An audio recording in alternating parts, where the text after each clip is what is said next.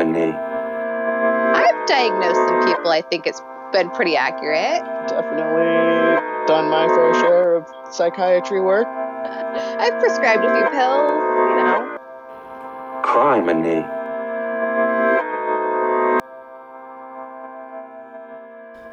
We are on the air with the nighttime sounds. Welcome to cr- to ooh, welcome. what is our podcast called? Oh. Welcome to Criminy, the nighttime podcast. We're your hosts.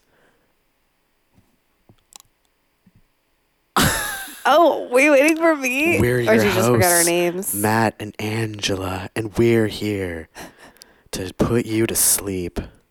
Oh my god, can you imagine the nightmares? Well, ooh, that's a good podcast. Let's talk about scary, horrible things with our nighttime radio voices. that makes it even worse. And so then scary. he stabbed her multiple times you sound like the over radio. and over again. Okay. Oh my God. Speaking of radio voices, I was listening to a podcast and one of the people is like from California, like Southern California. So they And I sound almost- like us. Worse though. I like literally almost had to turn it off because I was like, I Oh. cannot. And I felt really bad, but I was like, you cannot be ending every sentence in a question. and when you say and, she would say like and Ant. Ant. and then and I was like, then. no. Mm, She's like over pronunciating but pronouncing things wrong. and you know? Love it. I don't know. I just hate like, it. not. Love it. It was awful. Because before I've like heard that where it's like, oh I can't I Yeah. can't stand the like accent or whatever. And I was like, whatever, like it's not that big of a deal. And then I was like, Oh, this is really intense. It's a big deal. You got to be able to Actually, it is a listen when it's a sound medium. so I guess what I'm trying to Media. say What I'm trying to say is this is our new voices. We're trying to sound we're less trying to sound annoying less Californian, less like Valley Girls. and more smooth jazz. and more like radio personalities. That's exactly what it is. It's smooth jazz, ninety four seven KSSJ, KSSJ, Sacramento's smooth, smooth jazz. and relaxing. Ah. You know that station doesn't exist anymore. Sad times, huh? I know. what are we gonna Sad fall times, asleep I feel to like now? as an adult, I would like to look back or listen back and be like, was it really as bad as I thought it was? We would like You scream would probably about get it in the into car. it now. We're like, we're falling asleep. You'd be snapping your fingers now. Like we're adults. We get oh it. Oh my god! We Do you remember. Dad would snap his fingers in the car? Dad still snaps his fingers to music, and I catch Mom's myself like snapping. along. Dad's snapping along. Oh no, you're a snapper. Oh, we're a musical family. Does that mean I'm gonna be a oh, clapper? Oh, can we tell our audience that we just found out that our grandfather actually played the wash tub bass, the thing I was trying to describe to you. So I'm embarrassed that I didn't know what it was. It's in our obviously genes. a family trait to be good at the wash tub bass. we are not among other things. We are not from West Virginia, so it's impressive that he knew how to play that instrument. This little Portuguese man from Hawaii, so, you know. Eclectic. He was so musical. Why am I not musical? Well, well, you know, Uh. it takes practice and patience. We just like absorbed all the not so pleasant traits of everyone. but the pleasant ones. Mm. Oh, so we're recording a podcast right now, right? Oh God, okay. we're just like bonding. We haven't talked to each other for a while. Sorry. Back it up. Um, Moving on. not moving on. So this week, uh, Angela has officially moved, so she's working on getting all her stuff situated and Look, work, guys, and am she's at my wits' end. full time back at school and work and moving and all this stuff. So this week, I will be telling a story and she will be listening. Oh, okay. I have a scary story too. Ooh, Offer. real story. It's not really scary. No, you're gonna be Oh. like, it's one of my stories. It's like a classic. Okay, so So when we first moved here, uh, we okay. So Toby, he does his own thing. You know, I can't keep him in. He's going to do things at his own pace. I just got to trust that he's going to come back someday, and that's it. So Let's remind our audience that Toby is a cat and not a He's a captive okay. child or something. he's not like the other cats, just like you know. But He's anyway, special. he is special. So he like briefly we like just got here. We like moved in. I put him in the room. So I was like, oh, I'll do the thing that you're supposed to mm-hmm. do and like keep him in the room. Yeah, right. So I kept him in the room for like a little bit, but then he really wants to come out. So I'm like, okay, I'm gonna let him out, let him do it at his own time, his own pace. He wants to be with people. It's fine. So he like kind of was wandering around, exploring the house, like doing his thing, and then he went outside like briefly and like sat on the deck, I think, and then he came back in and and then we're like, okay, well, we're gonna leave to go return the U-Haul. So we all mm-hmm. get in the cars and we're all gone, and then we come back and the like slider is open, and I was like. Oh shit. So I look in the room, Toby's not here. So I'm like going around the house, like calling Toby. And then we asked like our new roommate, like, have you seen Toby? And he's like, oh, he was in his room. And then I was like, no, he's not there. And I was like calling, I was like, oh my God, if I lost my cat, like, Like the, the I'm to like day. never forgive myself because Zachary's like, oh, should we close him in the room? And I was like, no, it's fine. He can wander around the house if he wants to, if he feels comfortable. So we're Mm-hmm. like going around, I'm calling him, I'm calling him, I'm going like up and down the street. Like there's this truck that's like started. And I was like, oh my God, what if he heard the truck, like ran off. And I was like freaking oh out my god, he's lost. we're all in the woods. looking and calling him. And then Zachary was like, I found him. And I was like, Where was he? And he's like, He's under a blanket on the bed napping.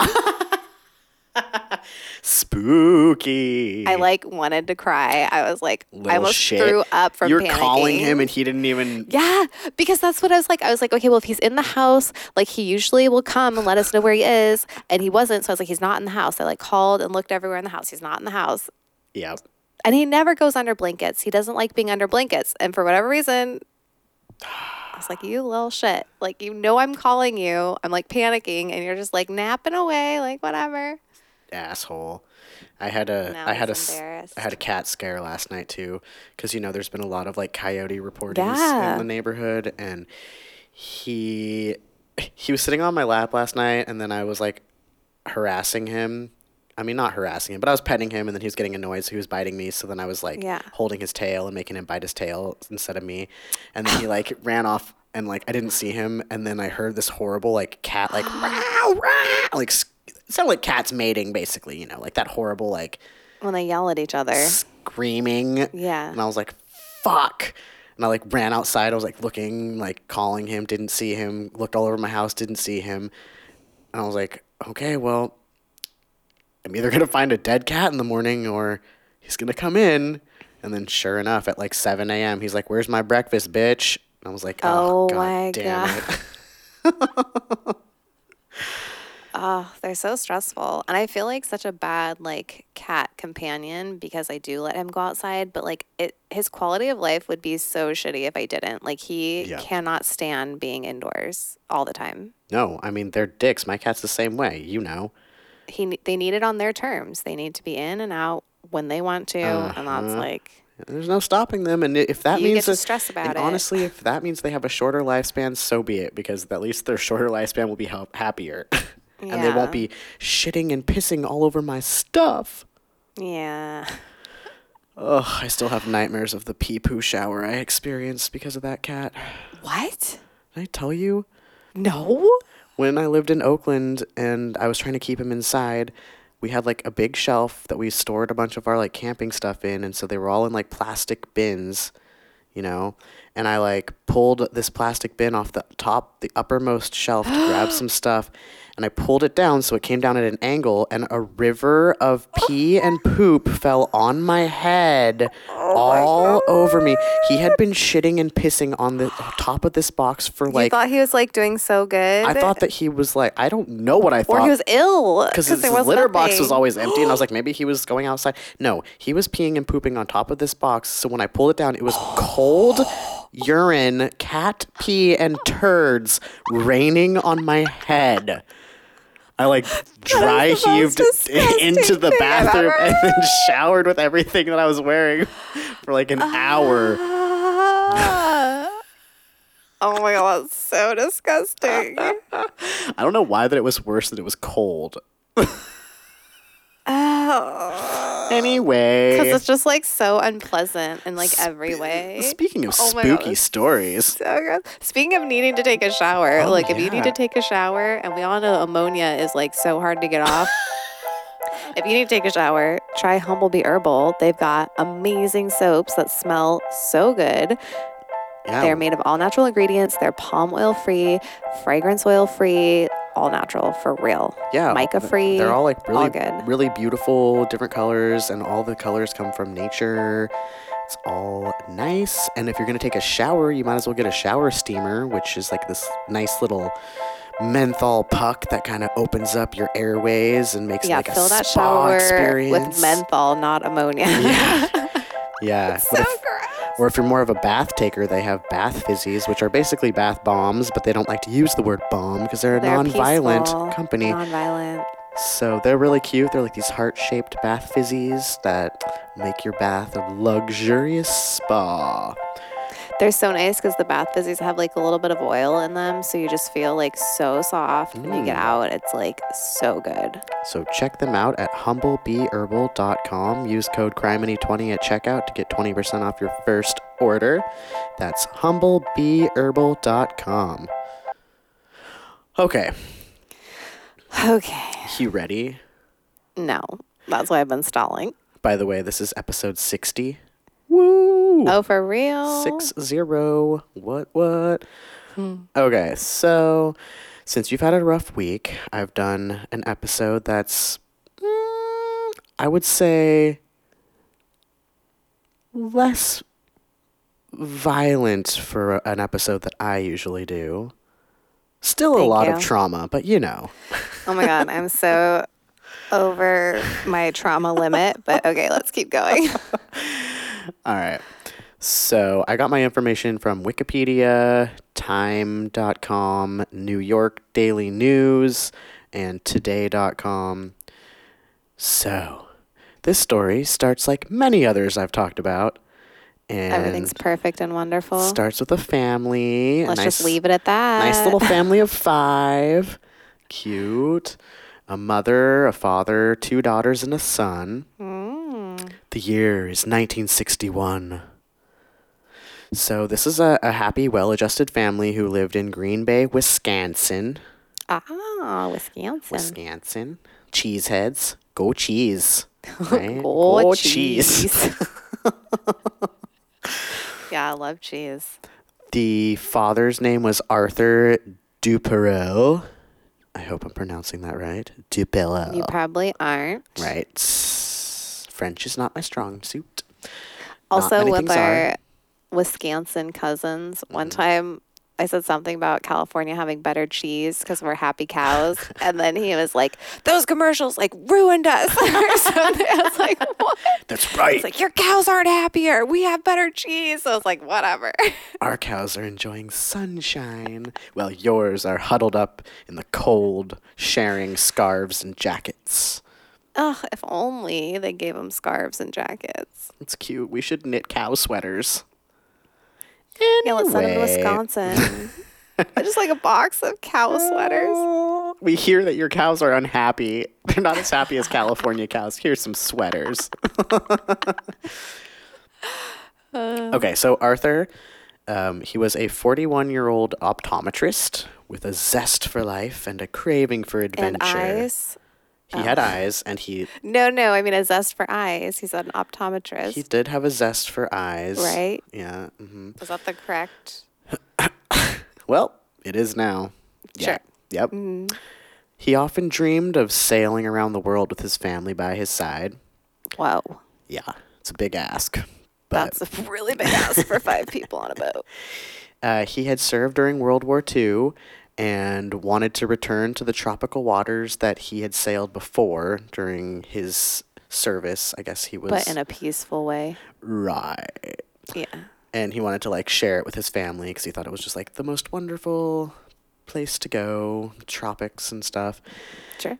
So he wanted to take his family sailing in the tropics for the winter instead of enduring the harsh Wisconsin winters with their chili cows. Chili. Uh, his wife Jean was up for the adventure, but she wanted to make sure that she and the kids were comfortable with this lifestyle change, so they decided to um, save up some money and then they were going to do a test run.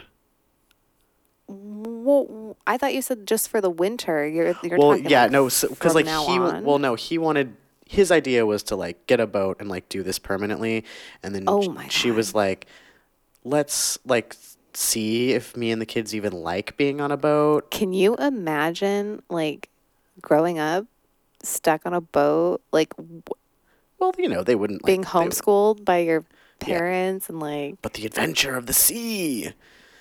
you were like never home? How would you have dealt with being home like all the time on a small boat with mom, Well, dad, and me? The m- most traumatic part for me would have been being on a boat. I think for us all, we would all be so miserable. All of us would just be puking all So over agree. the boat. None of us are made for water, so. Oh luckily, yeah, we there's didn't have not to. a chance that was gonna happen at Nope. all. Guess we can That's true. be lucky about that. uh, so yeah, you're right. So she, so he was like, "Well, let's go for the winter. Get out of the Wisconsin winter. Let's go to the tropics. Let's check it out. See if you guys good. like it." Um, and okay, so it was Arthur, Jean, and their kids: Brian, who was 14, Terry Jo, who was 11, and Renee, who was seven. See, oh. But they all agreed that they wanted to try it. It sounded fun. well, yeah, fuck Wisconsin in the winter. Yeah, so they were going to charter a boat and leave from Florida and sail around the Bahamas for like a couple weeks. And Nice. so the boat that they chartered was a 33 year old 60 foot ketch called the Bluebelle. It's like a big I don't yacht, know what like kind any of. of those words are. It's not a small boat, but it's not a huge boat. Like too small for five people. Uh, I just feel like the bedrooms are always like so Yeah. tiny on a boat. Well, yeah. Yeah, I mean, I don't know. I think it was fine. It was big enough for them. Okay.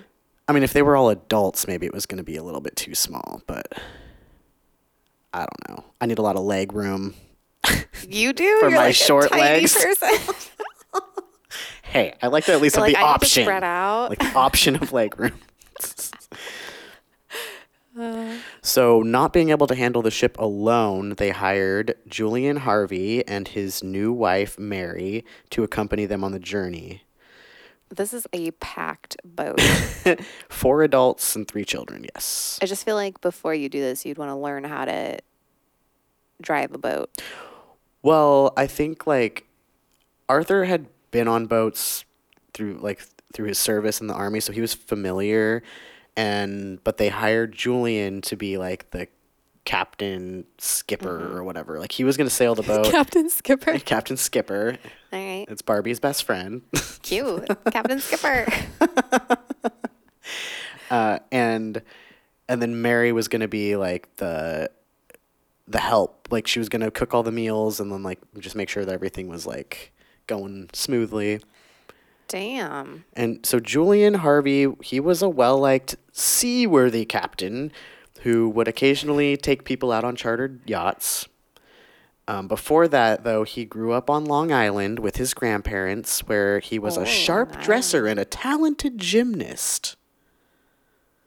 That's right. Interesting. Mhm. At 24, he enlisted and he spent 16 years in the Air Force. Shit. He flew bombers in North Africa, Europe, and the South Pacific during World War II.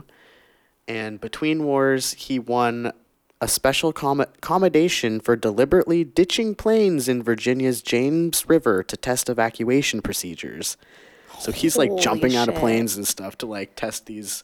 Yeah. So He's like, yeah, I'll do it. That's that sounds good. yeah. Also, I'll test I out your and Ditching planes in rivers. That just seems problematic for the rivers. But I, I don't know. It seems problematic in a lot of ways. Like it feels really wasteful yeah. and also very dangerous for the river fish and other creatures of the You would think, or like anyone fishing below. I don't know. Maybe they cleared the spot. I don't know much about it, but I don't know. I, yeah, I don't know.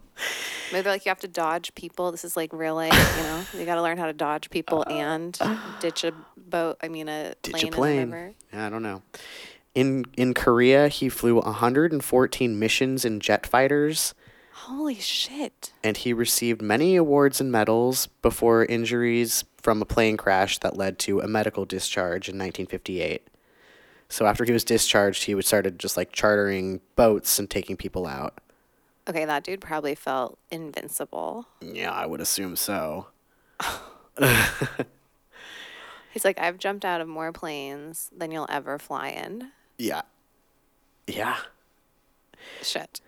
And then, so him and Mary, I think they got married like a month or so before this adventure. And she was a 34 year old flight attendant and aspiring writer. Hmm. And she was excited to join Harvey, or Julian. I don't know why I switched, because Harvey could be a first name too. She was excited to join Julian on this trip. And like I said, she was responsible for cooking all the meals for the family. So they boarded the Bluebelle in Fort Lauderdale on November 8th, 1961. Julian piloted the Bluebelle east towards a tiny island chain of Bimini. Bimini. For two days, the family cruised around the Bahama Islands and they headed further east to Sandy Point. At Sandy Point on Great Abaco Island, they spent a fun week relaxing on the beach, exploring the island, snorkeling, collecting shells, you know, just living it Are up. these islands that like people live on these islands? Like, is there like stuff going on there? Um, I think that like there's a ton of islands in the Bahamas, so like Yeah. some of them are smaller than others and more inhabited than others, and some of them are just kind of like people stop off there and enjoy the Some are, like, beaches private. and stuff. Yeah, I'm assuming. Yeah. Um, but okay, so before departing the island, they stopped by the office of the Sandy Point Commissioner to fill out forms before leaving the Bahamas and returning to the United States. Oh, like uh, what's it called? Forms, customs. Kind of, yeah. I think like stamp your passport or whatever. Uh, our, our, uh, I want to say author, but his name is Arthur. Arthur, the author. Arthur told the commissioner, "This has been a once in a lifetime vacation, and we will be back before Christmas." And he's like, "Cool, bro. I don't need to know." Sick. Glad you enjoyed our Glad island. you had a great time. See you later. And then Come back before Christmas. Yeah, exactly. We'll make sure to put some presents under the tree for you. so glad to hear. Mm-hmm. So they set sail in the evening to start their journey back to Florida, which was kind of unusual, as normally you would sail during the day and drop anchor I at night. yeah, I would think so. Yeah. You can't really see during the night. Yeah, you And would people can't really see you mm-hmm. during the night. So they set sail, and that night Mary prepared a wonderful dinner of chicken cacciatore and a salad. Oh, good. I'm glad she she's a good cook. Apparently, it was great. Why wasn't she cooking like fish? Maybe it was chicken of the sea. So is it chicken or is it fish? oh, Jessica. Oh, Jessica. That was when life was simpler. How simple. okay, so flash forward to the next morning. Captain Julian Harvey was rescued from a lifeboat by a Puerto Rico bound tanker ship called the Gulf Lion. Uh, uh... He yelled to the ship, My name is Julian Harvey. I am master of the Bluebelle. nope. Next to him. You're not mastering it anymore. it's gone. gone. Next to him in the lifeboat was the unresponsive body of little seven year old Renee. Once aboard the tanker, he told the crew of the horrible night he had and how he was lucky to be saved. He explained that while they were sailing, the wind picked up really fast, like really tough wind, and that it had snapped the sailboat's main mast sending a 50 foot length of it hurtling straight down, piercing the deck like it was made of paper. What the fuck? Then he said the other mast cracked, and he said, This collapse of the entire rig reduced us to a bare hull wallowing in the sea. He Oh, with said a giant that. hole in it. Yeah. He said that when the masts fuck? broke, his wife and the Duperraults were injured and like he was going to try and help them, but everything happened so fast and he said that the gas lines in the engine room ruptured and a fire broke out and then the boat began rapidly taking on water. Okay, I don't know anything about sailing Uh-huh. at all. obviously But okay, but like winds pick up, you drop the sail, right? You don't want your mast to break. you would assume And like, what's the mast made of that it's just like snapping and then like spearing your boat? from wind, yeah, I don't know. And the fuel lines are just like a coincidence? I think maybe like the mast going through the ship, maybe like hit something in the engine room. He didn't really say explain much other yeah, than con- okay. everything happened I'm really confused. fast. Things are happening, Yeah. breaking, fire. And well, then- also, don't you kind of like get like a weather report or something like before you leave? it was a uh, what's it called? I want to say silent but deadly, but that's a fart. Uh, what's it called? a sneaky wind. A sneaky wind. A sneaky wind. I think that's the scientific term. It's a sneaker wind. you know, it was uh, one of those sneaky winds. it was like you know sleeper waves, sneaky winds, yeah, yeah, sleeper yeah. wave, wind. I don't know. Whatever. Sneaky wind. a sneaky win. He said that he went to launch the lifeboat and everything happened so fast that he wasn't able to get anyone else on board the boat. Okay, so he's mysteriously not injured. Uh-huh. Everyone else is injured. He mysteriously is the only one that gets to lifeboat. Everyone else is like ailing and injured and not able to get the lifeboat. what boat. are you and saying? The lifeboat's on fire and also has a hole in it, and also Not is the like lifeboat, the boat boat. No, no, the boat. Sorry, Yeah, sorry. The yeah, boat has a hole in it. It's on fire. It's sinking. Yeah, the it's masts on fire and gone. on water. Oh my god.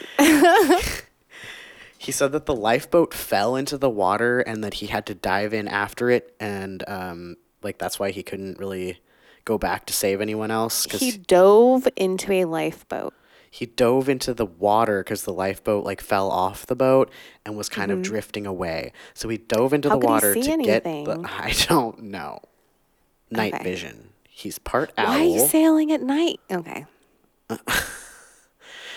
so many Sure. questions. So many questions. So he said that he was able to successfully get to the lifeboat, pull himself on board, and then once he was on the boat, he saw the little unconscious body of Renee wearing a life vest that was much too big for her. And he paddled over to her and he pulled her body on board the boat and he tried to save her. He said he tried to revive her with CPR. Okay, so they had the wherewithal to put on life vests, but they weren't able to get to the boat. Uh huh. Uh huh. Uh huh. Uh huh. So, uh, you know, the boat that he was like rescued on, they took him to the Coast Guard or whatever, and an investigation into the ship's demise was launched. Obviously. And Julian willingly told the investigators everything that he could to help them wrap up the investigation so he could go home. It's like, let's wrap this shit up. Come on, I've got a chicken cacciatore on the stove. I got to get home. Look, the mast broke. It pierced the boat, I caught don't on know fire. what else you it's want like from me. dove into the ocean. It's like the typical. I'm lucky to be alive. I tried to save the little girl, you know. Bada Happens bing, all the bada fucking boom. time.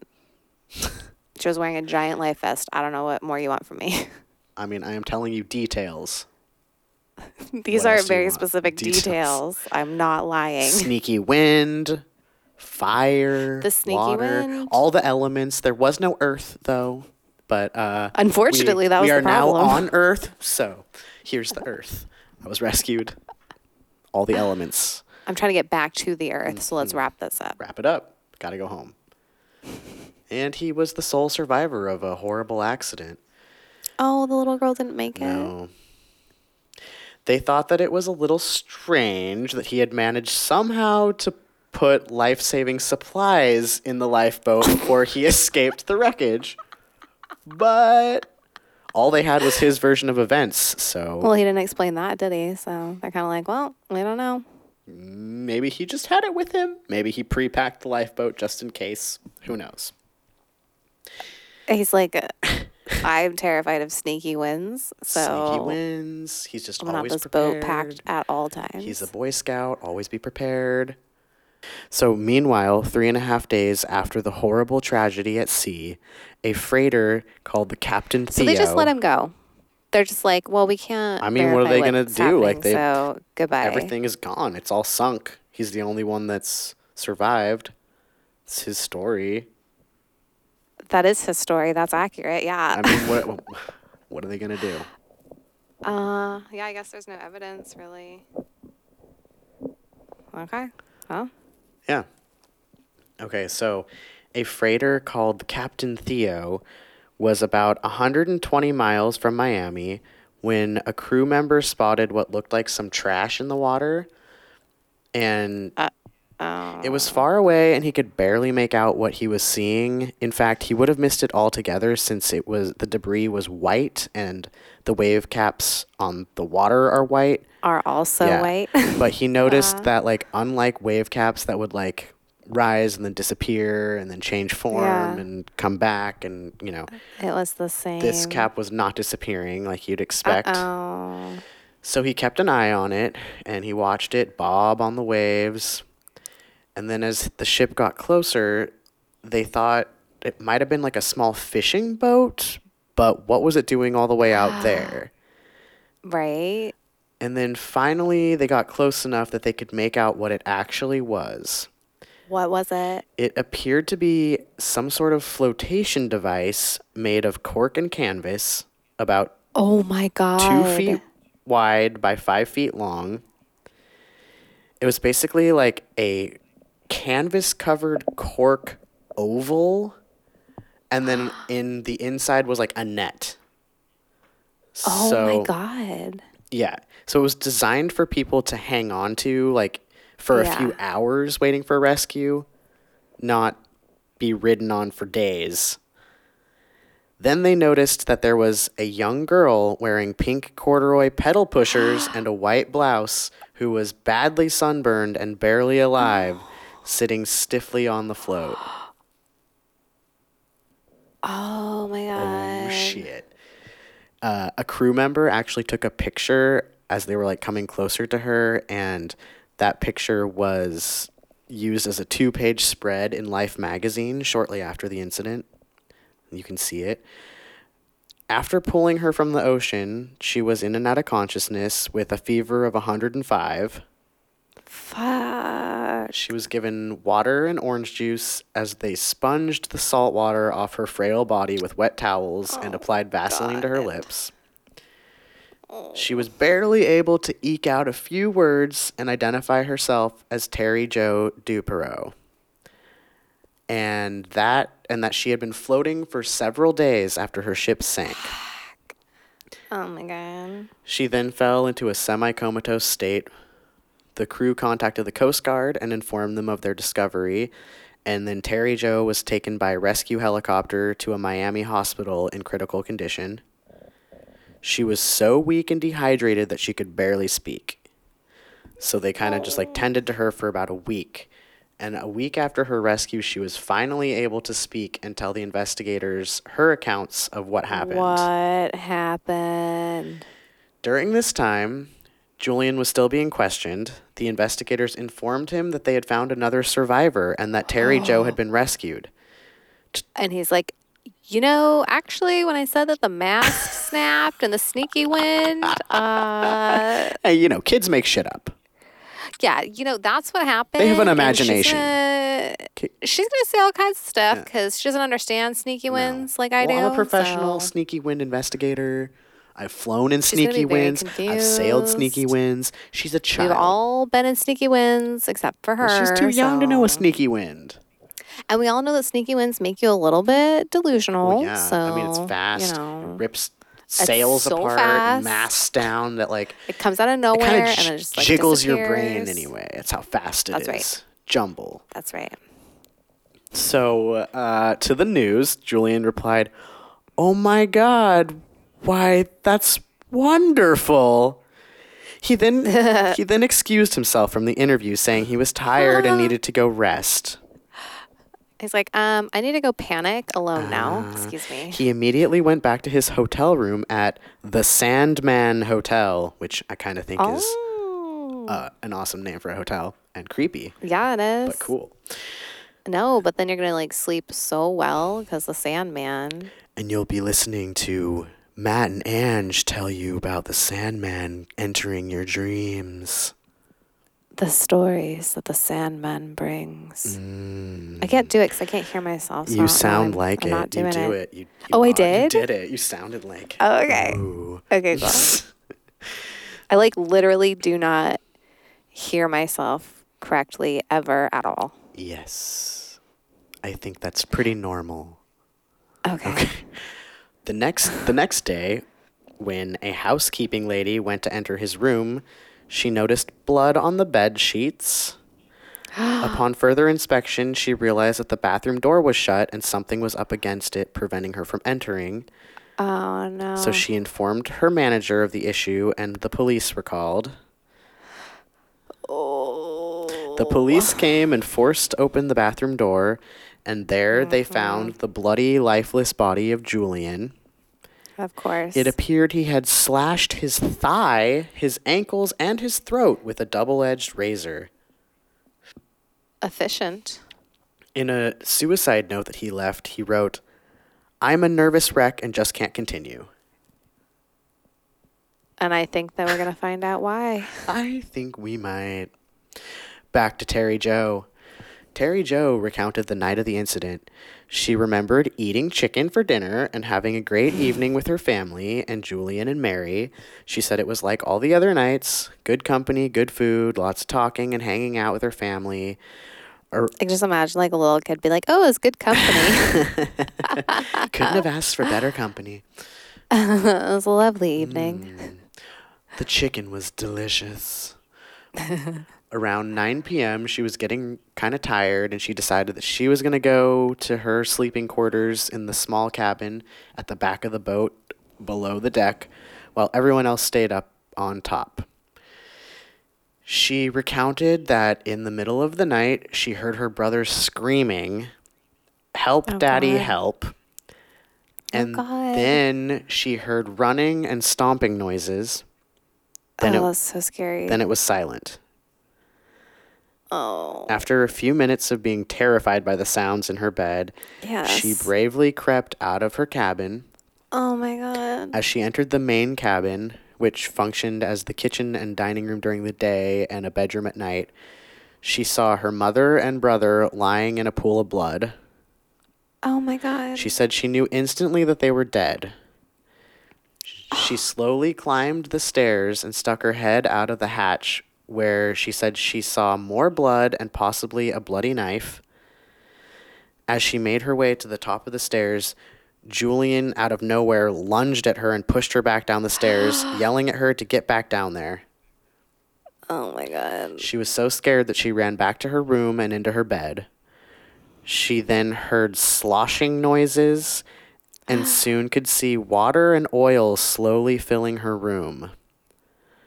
Her mat This is so terrifying. her mattress began to float in the water and she knew at that moment that the ship was sinking and she needed to get out. oh my god. Suddenly, she saw Julian's silhouette in the doorway to her cabin, and it looked like he was carrying a rifle. And it and it was pointed at her. Oh my god. She could hear his heavy breathing, the water sloshing around her, and the beating of her own heart. Oh my god. Suddenly, Julian turned and walked away. She heard him climb the stairs to the upper deck. Now, at this point, the water was coming up above her mattress, and she knew What she needed to leave immediately. So she waded through the now waist deep water and climbed the stairs to the top. She could see Julian messing with the lifeboat and she yelled to him, "Is the ship sinking?" He said Oh. he said yes, and he asked her to hold a rope that was attached to the lifeboat. Um, and I think that was like the rope that was going to lower the lifeboat down. And she tried to hold the rope, but it's so it slipped through her fingers, and the boat fell into the water and started drifting away. And then Yeah. Julian immediately dove into the ocean and swam after the boat. And he was able to catch up to the lifeboat, and then she couldn't see him anymore. He like disappeared into the night. Oh my god. And Terry Jo remembered earlier in their adventures seeing the cork life float that was tied to the right side of the mm-hmm. boat, which was now just barely above the water. So she scrambled to untie it just as the ship sank beneath the water. Oh my god. She climbed onto she climbed onto this little floaty thing and like tried to I think she like climbed on with her arms and was like kicking away to try and move it into the open water away from the wreckage. Yeah. Well, one of the ropes that was tying that had tied it snagged onto the sinking ship and pulled her and the float underwater towards the sinking ship. And she said she just like held onto it and luckily the rope came free and her and the float resurfaced. Oh my god. She kept herself low in the float because she was terrified that Julian was going to come back and kill her. Yeah. And it's she said it was pitch black that night after the lights of the ship had oh. sunk to the bottom of the ocean. Like the the moon wasn't out and the stars weren't really out. She couldn't see anything. She had no food, no water, thin clothes, no way to keep warm or dry. It's like I said, it was like an oval and then it was a net that she could sit on. yeah. So she's like in the water in the dark, floating by This is herself. so scary. The salt water stung her eyes and lips, and at one point there was a sudden downpour of rain, which drenched her already wet body. So she was like really, really fucking cold that night. The next morning, the sun was like a nice, welcoming thing. She could see, and it was warm, and she could dry off. But it until she, it was nice until she realized that it was just as dangerous as the cold. Because now she was being mm-hmm. baked in the sun with no protection. Yeah. The temperature rose to 85 degrees and she was getting burned. Her lips were chapped, and her feet, which had to dangle off the sides, were being bitten by the sharp teeth of parrotfish. And the flotation device was slowly disintegrating. I cannot even. Yeah, in the middle of an ocean, you see no land on This any is so side, horrific. floating on this little And you're device. like you're this tiny kid. You by yourself. And this device is meant to be in water for like hours, not days. Um, and she said that she started focusing on thoughts of her father because she hadn't seen him and she was wondering if he had survived or where he was. She hadn't, yeah, she hadn't seen him. She didn't know. And then came the cold and lonely night again, Oh my god. Everything was once again dark, and she was cold and couldn't see anything. And she just floated aimlessly, and wherever the waves took her, she had to go. And she said she like thought about her family and she prayed and just kind of hung in there. Her tongue was dry and she was getting dehydrated, but she wasn't hungry or thirsty. Then the next day, the sun came up again, and once again, it started baking her. And she saw a small red plane circle overhead, and she thought maybe they saw her, so she started waving to get its attention. She even took her shirt off and started waving it around because it was like a white flag, but because Yeah. She was white. I mean, she's like blonde hair, white kid on a white raft with a white shirt in the middle of an ocean where the only other color besides blue green is white. Oh god. So, yeah, she's waving the shirt around. She at one point thought that the plane saw her because it did kind of this dip towards her, but then it just kept going. Oh, how heartbreaking. Yeah, the plane didn't see her at all. I guess the angle that it was flying, it wouldn't have been able. The people in the plane would not have been able to see her. Then in the afternoon, she saw shapes coming towards her in the water. And as they got closer, she saw that they were porpoises staring back at her. And she said she felt comforted by them and that they actually hung out around her for a few hours and just kind of like chilled with her. She said she talked to them Wow. and she felt like they were protecting her. And then after a while, the sun set again, and she was alone in the dark. And this little raft is disintegrating, and the ropes beneath her are snapping. So she had to kind of like balance on the edge of one of on the edge of the oval. She like kind of stiffen her body so that it wouldn't like fall in. Um, she said that the cold darkness was a relief to her sunburned body but then it was like super cold and miserable. And that night she dreamed that she was with her father and that he had a glass of red wine. She said she had never tasted wine before, but it looked really refreshing. And then her father spoke to her and said, Come on, Terry Jo, we're leaving. The next morning, the sun came up, and the glare of the sun on the water caused her dry eyes severe pain and her body ached and her skin was badly burned. Even the skin under her clothes was burned. Yeah. By this point, she was having, like I said, she was having to awkwardly balance on the edge of the device and uh, she began to hallucinate. She said that she thought she saw an island with a palm tree on it and she began paddling her way to it with her badly burned arms. But then the island disappeared.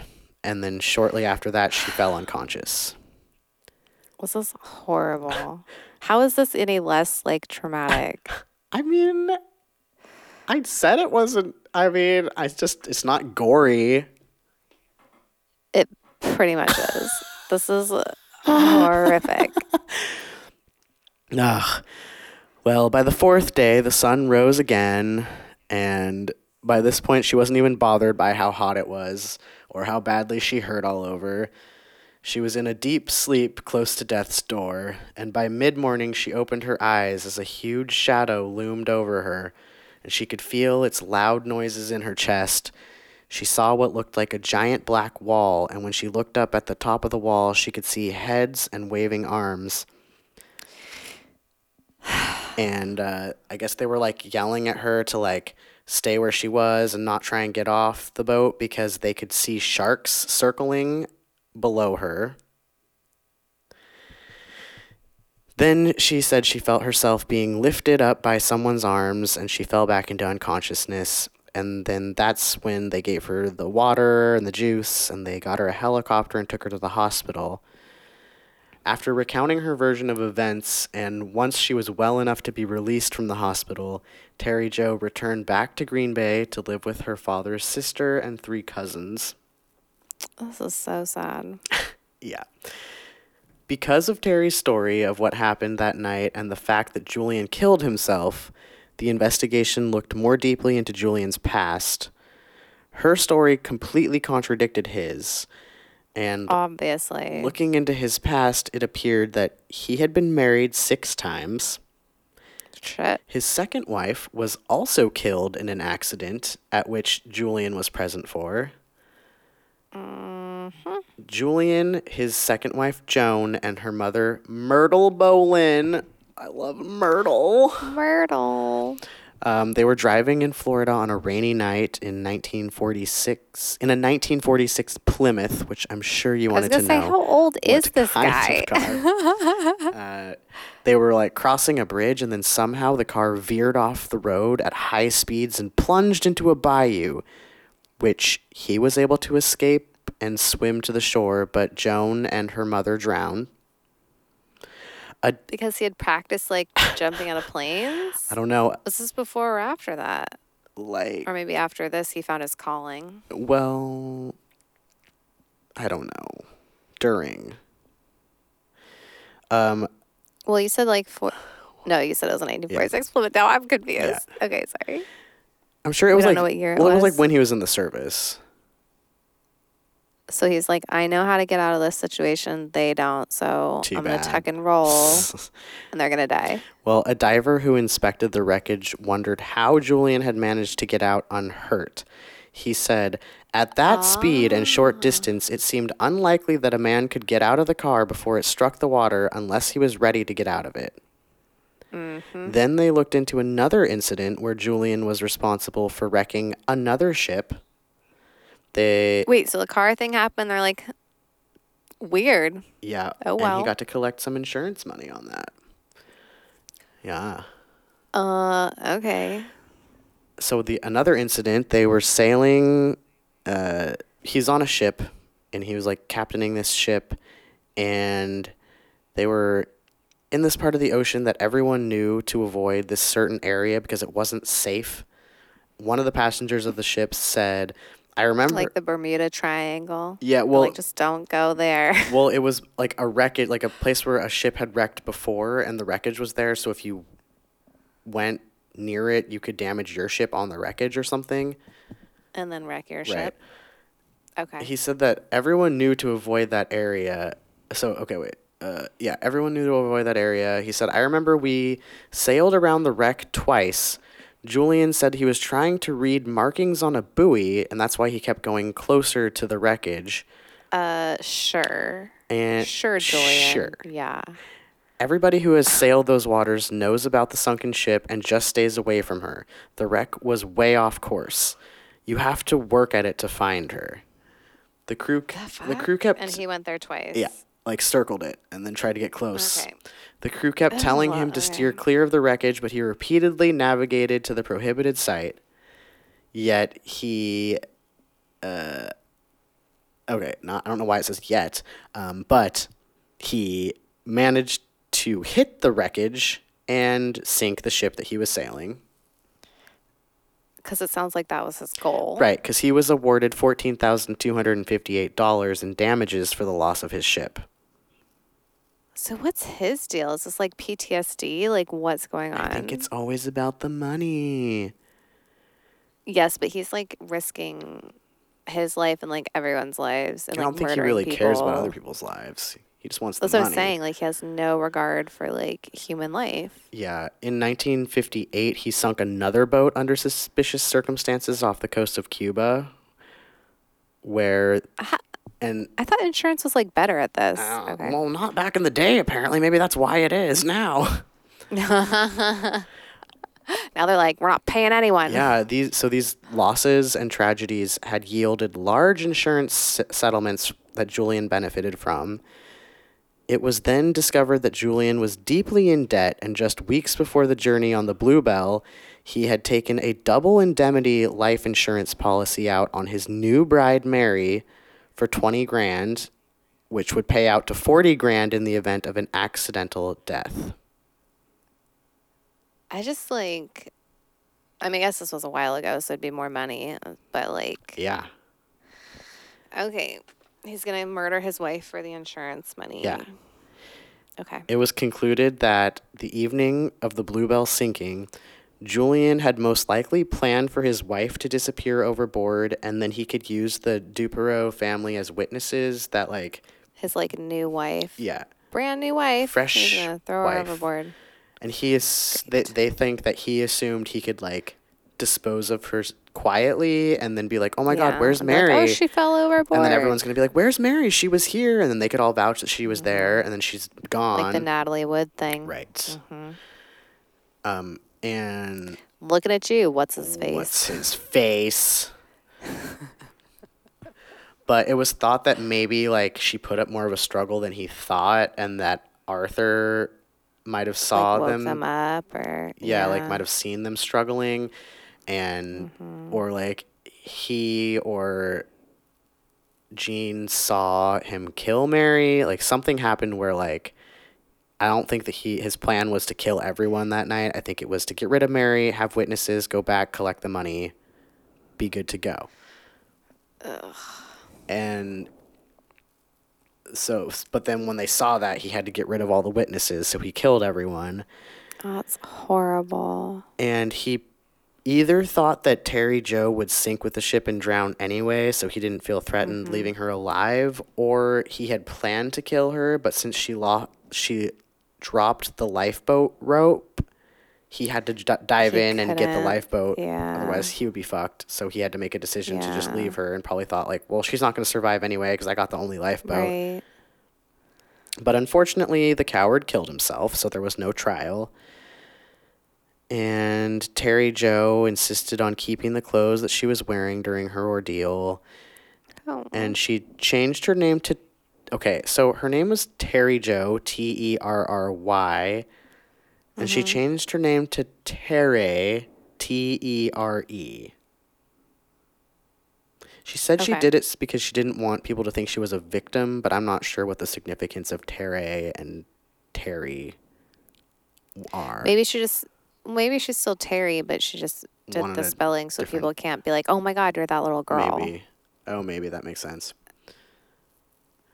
And due, due to the wonderful mental health practices of the 1960s, author- authority figures didn't speak to Terry about her ordeal after she recounted like, everything the first yeah, time. you'll get over it. Yeah. Yeah. She received no trauma counseling. Mm. She said, Everyone was told not to speak to me about it. So Lovely. I never was able to talk about it. Just bottle it up and pretend it didn't happen. Yep. Pretend you didn't spend four days in the fucking ocean and your whole family wasn't slaughtered in front of you. Yep. That's healthy. She said that uh, it was always it was always in my mind. I did see a psychiatrist, but he didn't really get to the meat of what was my problem, and that was the loss of my family. yeah. I didn't witness any killing, she said. I did see my mother and brother dead with blood. I never saw my father. I never saw Mrs. Harvey, and I never saw my sister. She didn't speak publicly about the loss of her family and uh, and what she went through for 20 years. She married four times and had three children. And she said that after many years of, uh, she said for many years after the incident, she would go down to Florida and walk the beaches looking for her father because she never really oh had closure that he was actually dead. Oh, so heartbreaking. And her and her family eventually moved close to the ocean and she got a job by the beach or something and she spent a lot of time walking the beaches. And they never found any of her family. no. Just her Well, didn't just you say the guy had just Renee the little the one. sister in the boat? Yeah. But the rest everyone else was lost at sea. Um, as an adult, she was able to get therapy that actually did help her. And once she retired, she her and her family moved back to Wisconsin. And then she wrote a memoir in 2010 called Alone, Orphaned on the Ocean, which she co-authored with with psychologist and survival expert Richard Logan. 49 years after the tragedy, Terry Jo granted a television interview with Matt Lauer. And she said that she doesn't want people to think, gee, that poor little girl, but rather she wants people to think to themselves, she has gone on with her life. She also mm-hmm. stated she has always believed I she she says that I wa- I always believed I was saved for a reason. If one person mm-hmm. heals from a life tragedy after reading my story, my journey will have been worth it. What a strong person. Oh Uh, yeah. my God. To like think that quickly and survive that many days. Like how resilient to be like, oh, I can just think of my family Yeah. and that will get me through. Ugh. And it was basically like if she hadn't been found when she was found, she would have died that day. How amazing. Yeah.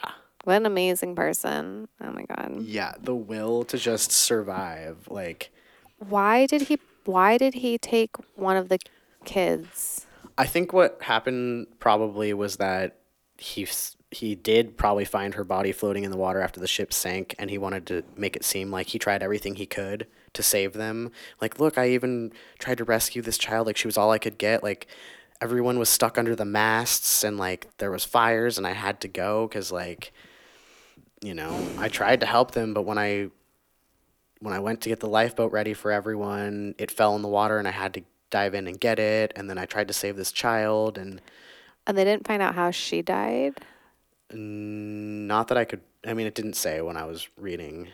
I think. Oh no, it did. I think it said that she drowned. Ugh. So. Yeah, Oh my god. but not sure like exactly what he did to sink the ship or how it was taking on so much water. And Terry Jo said there was never a fire. It didn't catch on fire. The mast didn't break. It was just taking on water. Hmm. So that's the story of the Bluebelle and the survival of Terry Jo, Wow, Terry Jo. right? Wow. 11 years old. I. wow. I mean, can you imagine how terrifying not only the whole thing of you being on the boat, your family being slaughtered basically in front of you, but like being in the middle of a shark infested ocean? Okay. I was like afraid of the dark in my own room and what was under the bed. Yeah. I can't even imagine like however many feet below me is just like mysterious darkness. And the little floaty that you're on is slowly disintegrating. And the monsters under the bed are like real life monsters in the ocean. And they can come up and, eat like, you up lick your in a second. Because your feet are dangling. already- like you know how I feel about like being in a river and a fish touching my feet like how much I hate that like I cannot have fish brush against me and I just can't even just like the absolute darkness Yeah. of being on the ocean alone at night. alone with at 11 years old like Like, you don't even know if your little raft is gonna survive the night. You're freezing, probably like on the verge of like hypothermia. Then the sun comes up and you're like so hot and burnt, and like the salt Mm-hmm. is getting into your burns and like drying everything out. And they're just like so dehydrated you're Mm-hmm. just like shriveling up yeah, yeah. The this was so horrible I mean thought I could just lighten the mood. and then and then coming home having lost your whole Yep. family and no one will talk to you about it. nope. Oh, they're just like, well, we're just pretending like it didn't even happen. You'll just move in with and your like- aunt and your cousins and pretend like nothing happened. don't even talk about your family. Nope. Like how like how does that even make sense? Like I know that's the thing that they did where it's like something awful happened to you, don't talk about it because that'll make it worse. But like how does that make any sense? Yeah, cause, well, 'cause if you talk about it, then you're reliving it, and then if you're reliving it, you're like re-traumatized. But if you forget about it and everyone pretends it doesn't exist, then it never happened, and you can't have trauma. If you never process it, then you're fine. yeah, Oh my god. That was a cheery tale. I just and then I wonder like I guess if he got away with it, he would have just like kept doing Yeah, he would have kept like killing people for insurance money and like whatever. yeah, He has something going on for sure. yeah. I don't know if it's PTSD. I don't know if it's like like adrenaline. Yeah, I mean, like I said, I think a lot of it, like, it's probably trauma based, but also, ha- like, oh, I need money. How do I make money? The most amount of money right now. Insurance fraud. I've done it before. It's easy. I just have to do these things and I can get. I mean, I'm sure there were more examples of him doing insurance fraud, like, throughout his whole life. Those are just the biggest ones you- that I brought up. Do you think he married Mary for, Uh, to, for insurance. Mary just for that purpose? Well, yeah, because they'd only been married for like a month, and his, if his whole plan was to like kill her so he could get the insurance policy, I mean, he took out the life insurance like a week before they went out. this is like so sad. It's like this family just wanted to try something new. Yeah, an adventure, and it, they hired the wrong guy. like I said, like they were a happy family, everything was great. They just wanted to try a little adventure, get out of Wisconsin for the harsh winter, do something that like the dad had always dreamed of doing. The kids were stoked, the wife was pretty excited. They had a great vacation. Like they were supposed to return to Florida like in a couple days. And And like I They were just had to slaughtered. murder Yep. everyone. yep. Ugh. And then he couldn't even all face his own consequences, so he killed himself. The tossed salad And the scrambled egg. A tossed salad, a scrambled egg, The tossed a salad tossed salad, and the scrambled egg. a scrambled egg. So, a tossed salad is someone who clearly knows right from wrong and chooses to do wrong anyway. Right. So the tossed salad has more components. The person is able to com- compartmentalize. And a scrambled egg is someone who can't tell right from wrong and they're just completely scrambled. Just one component, one track mind. They're all kinds of mixed up. There's no focus. They're disorganized. So I think he's a tossed salad. How are you gonna like murder children and be like, oh, whatever? I mean, yeah, he was fine with it until he knew that she was going to tell her side. Horrible. That's horrific. Yeah. Yeah. What so like monster. tossed salad, but you have to have a Tossed monster. tossed monster salad, but you got to have like a little scrambled egg to feel zero empathy for yeah, murdering innocent Well- people just so you can yeah, get paid. and just to like And the other thing is like Yeah, he was getting paid a hundred dollars a day to charter this yacht out. Like that's a lot of money in 1961. So he was getting money, well, it's but not it's not 40 you know, grand. forty thousand dollars for like a one one night. Oops, overboard. But it's like you get paid a hundred dollars a day in 1961 to take a family out to the Bahamas, and like you get to enjoy the Bahamas too, and like yeah, you have your meals cooked for you from your wife, and like yeah. who apparently is a good kitchen kitchen cacciatore chicken cacciatore cook. yeah, apparently. And not to mention, like, poor her. Mhm.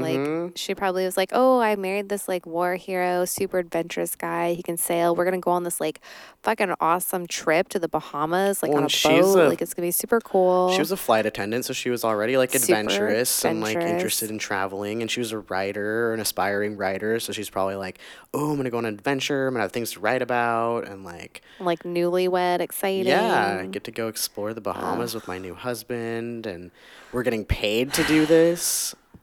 Mm-hmm. And then he just And all I gotta do is cook out. up some chicken, Yeah, you know? Yeah, Yeah. fucking Shit. evil That was horrible. shit salad. Hate him. Well, yeah. Just to, like, murder people you're supposed to love. It's like your whatever number wife and her mom when you're just like, oh well, I guess I got away with that one, so I'll just do it again. mm-hmm.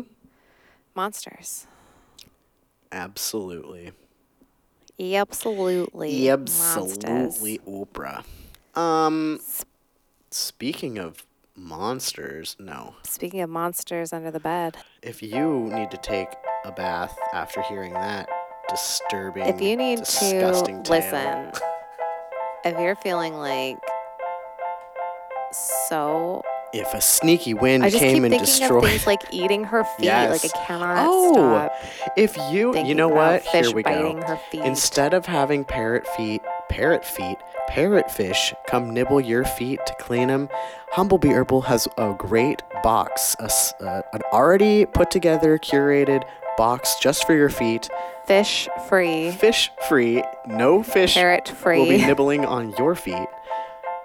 That's horrible. Uh, the box has soaking salts for your feet and a nice pumice scrub bar. So you soak your feet, scrub off the dead the, the skin. and pumice the pumice scrub bar is a soap so you're washing and scrubbing soaking washing scrubbing and then And then, then you can dry off your feet and then put on a salve and little socks, and you're good to go. Your, Your feet, feet will be so smooth, so fresh. it'll be like so you had newborn baby feet and you're It'll be just like you grew some newborn baby feet. You scrubbed off your like old crusty feet, and you got some fresh newborn baby feet so with your sharp little toenails. so go ahead and order uh, the what is it called Happy Feet Deluxe Spa Box, and your feet will be happy, mm, just like a parrotfish licked your feet just like newborn baby parrot feet. So go ahead and get yourself some newborn feet. Order the Happy Feet Deluxe Spa Box from Humblebee Herbal And That's all you'll ever need. use code CRIMINY20 to get 20% off that order so you can get a discount on your nice new baby feet. Well, baby feet are not included. Baby feet do not guarantee. Humblebee Herbal does not guarantee you will get fresh baby feet. But your feet will be nice and smooth and clean.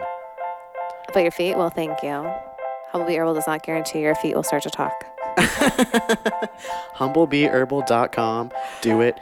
You walk on those things all day, every day. Treat them. Dude. Treat your feet. Give them some thanks and praise because feet are amazing. They're working hard. They're working so hard. Humblebeeherbal.com. Check it out.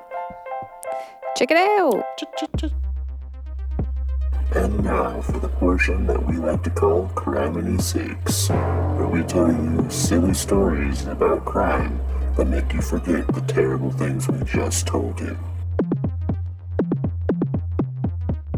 Okay, so since I got a break this week from this, we're gonna do some criminy sakes. Woo, woo. Let's do it. Criminy sakes. Do you have some? I do. Oh, good. I have some too. I found this Okay, website Okay. called Murdoch Okay. University. Uh-huh. So, in 2011, 53 year old Michael Anthony Fuller from North Carolina, USA, walked into a Walmart store and bought a vacuum cleaner and microwave for $476. Damn. So must far, have been nothing a, wrong with that. Must have been a right? Dyson. It's probably a Dyson. Let's be real. Huh? You guys gotta get a Dyson. Got to. Speaking of, we're gonna have to get a vacuum. Yep. I can't afford a Dyson, so Man, I'm just lucky that the woman that rented the house that I'm in before me left her Dyson, and I fixed it because it was. She probably thought it was broken, but but it's just clogged. You guys, if you clean out a vacuum cleaner, It it's amazing. okay, so I did that too, where I was like vacuuming and I was like, well, this vacuum is not working. Like, what the hell? And I like pulled it apart, and then like the tube yeah, was, was stuffed. so Yeah. packed. I was like, Oh yeah. oh, and then I cleaned every bit out, and then I was like, this thing sucks like nothing before. Oh yeah, I, I completely took apart that Dyson and cleaned every bit of it and put it back together, and it works like a charm. Yeah, amazing. like so out your vac- $300 This is a yeah, PSA it's like a- to clean out your vacuum. It's like a three hundred dollar vacuum. She just left. Thanks. Vacuum your vacuums, y'all. Yeah. Okay, so, well, Michael attempted to pay for his purchases using a million dollar note from the game Monopoly. Sounds legit. After demanding change of $999,524 from the cashier, the police were promptly called and was he was arrested. He was charged with attempting to obtain property by false pretenses with a bond of $97,500. I feel like they should have made the bond million- yeah, $999,524. Damn, that's bold. I mean, he didn't even be, just Aren't be they like, it was just little a joke. and like blue?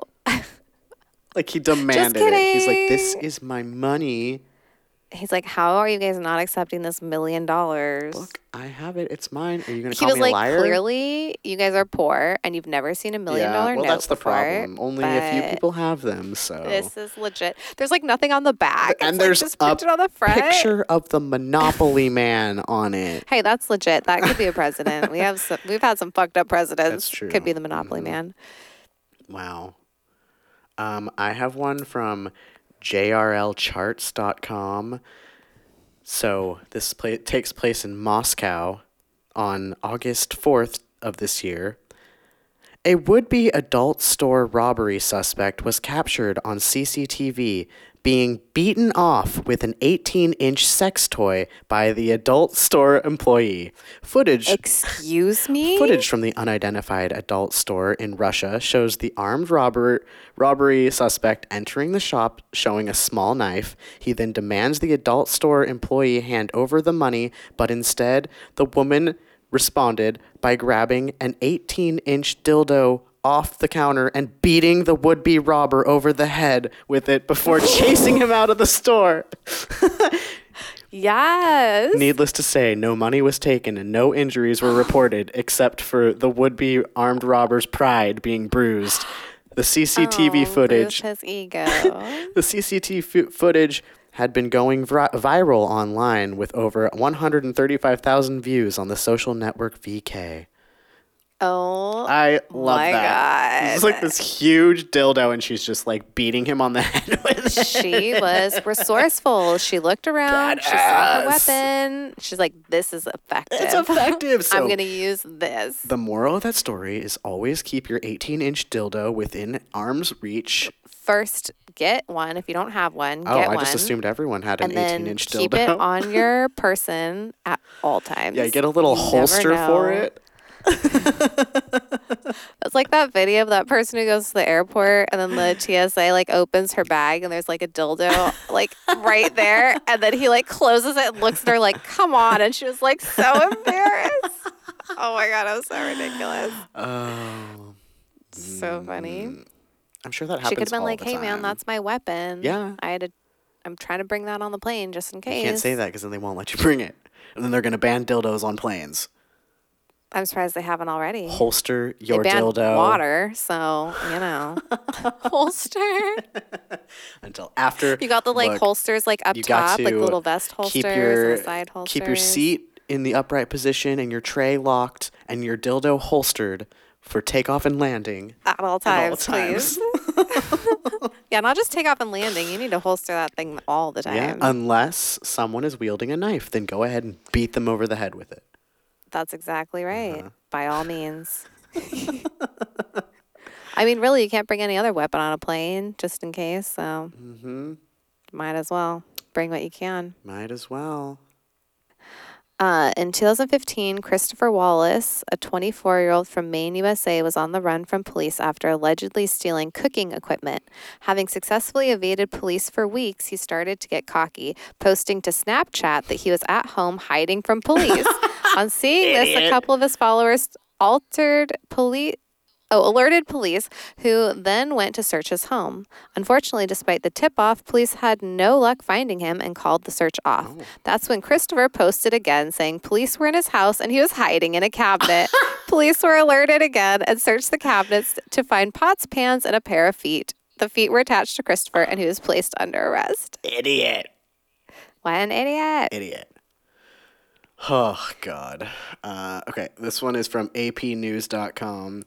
Says Bristol, Connecticut. A Connecticut woman who had a package stolen from her front step discovered that the culprit was a black bear. Kristen Levine of Bristol posted home surveillance video on Facebook on Monday showing the bear sauntering across her driveway with the Amazon package in its mouth. Yeah, so if anyone sees an Amazon package in the Chippens Hill area with my name on it, feel free to bring it back, Levine wrote in her post.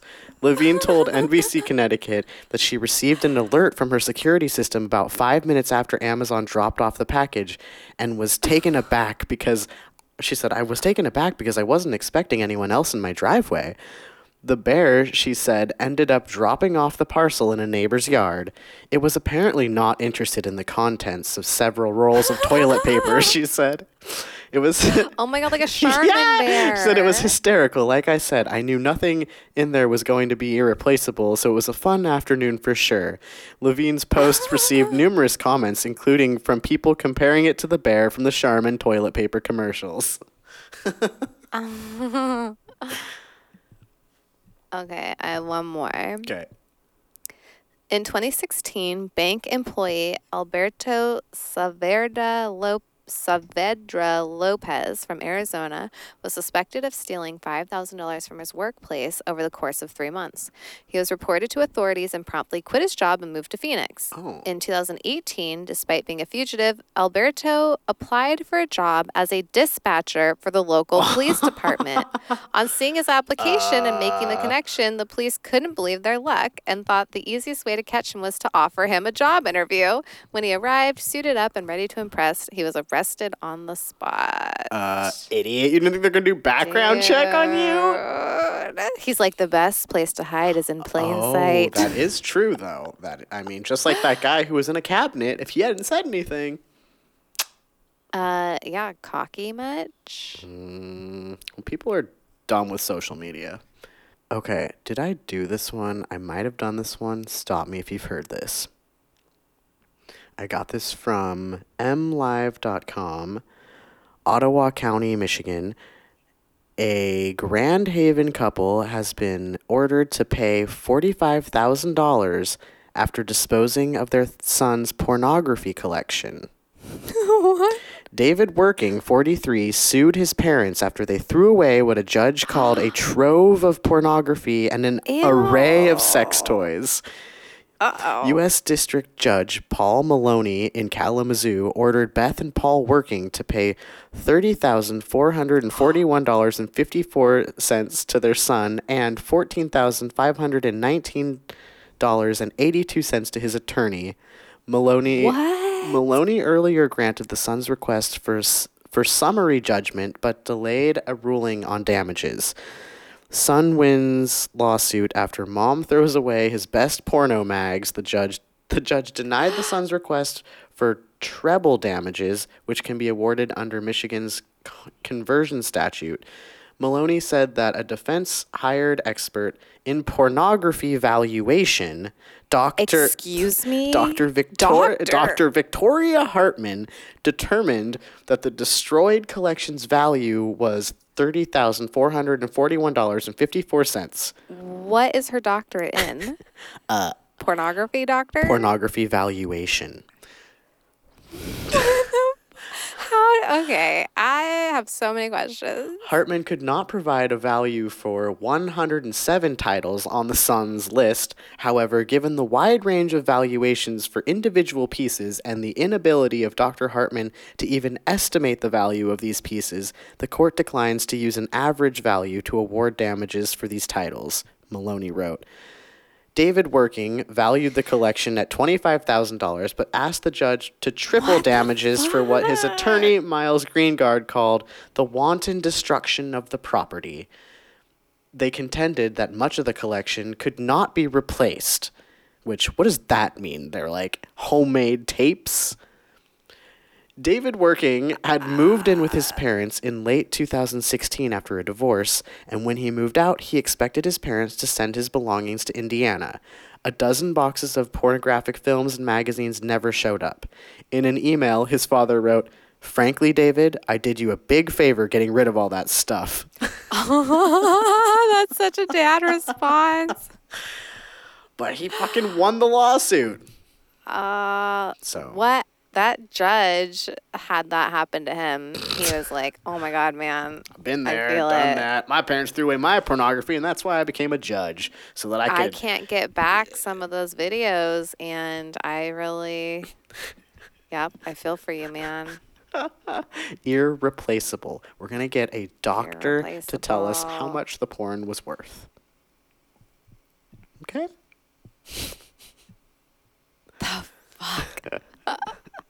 Look, you can do anything. You can like literally do anything you set your mind to. You can at least You want to be a try. doctor of pornography? You can become a doctor of pornography. Yeah, you just have to. I I I don't even know. I don't know either. Now I'm just imagining a doctor of pornography has like like a five foot long dildo that just wraps around the neck like a stethoscope, kind of. That's just like like a scarf. You know that she has an 18 foot whatever Foot? holstered at all That's times. a long ass one, just like dragging behind her. Don't trip. She's just She likes to make an entrance all decked out, and out, an exit. all decked out in That's right. dongs. She had to wear her best regalia to uh, court. You know, Well, yeah. How else are you gonna know that she's the porn doctor? oh, that's right. Yeah, yeah. The porn doctor's here. Don't worry. Oh my god. Well, you think that's good? I think that's pretty good. What do you think? I think so. I think we did it. All right. Well, thanks for joining us for another week of tragedy and comedy and all the That was things. so sad. and thanks for bearing with us in this transitional period. Yep. And And let us know. safe. If, let us know if you would prefer us to use our smooth jazz voices to our regular voices. Yeah, let us know how you feel about smooth jazz all the time. Let us know how you feel about us describing 18 inch dildos being used as weapons with our sexy voices. And check out our sponsor, Humblebee Herbal. Get yourself something nice. Treat yourself during this weird time, weird times we're living in. Yes. Yeah. Check in with yourself. Give yourself some time and some space. And Self care. yes, Look, we all have trauma. Let's deal with it. Let's it. talk stop about putting Our trauma on other people. Let's not bottle it up. no. Let's not be the doctors of the 70s. Let's be the all be like a doctor- porn yes, doctor let's- and let's talk about Let's it. be the doctors of porn. Let's all be open to having in difficult conversations. And remember to always keep your 18 inch dildo holstered until you are ready to take someone's life with it. So please, always keep your dildos holstered. holstered. Safety. at- Never point one at someone unless you are ready to. Do not ever point it at a person Mm, unless you're ready to take on the responsibility that comes with that. unless it's a, a safe a safe time to be pointing it. and everyone says yes. we all know that they're they can be weapons, so let's not use them as weapons unless needed. Love weapons. and sometimes violent weapons for protection. Protection only. All right. All right, yeah. Thanks for listening. We will speak at you in a in a week. Two weeks. Yeah. Whatever that means. Thanks, y'all. Not next week, but the week after. That's right. All right. All right. Goodbye. Good night, everyone. and Sleep tight with these uh, lovely images to put you to sleep. At the Sandman Inn. Mm, smooth jazz. Sandman in, smooth and relaxing. Bye. Okay, bye.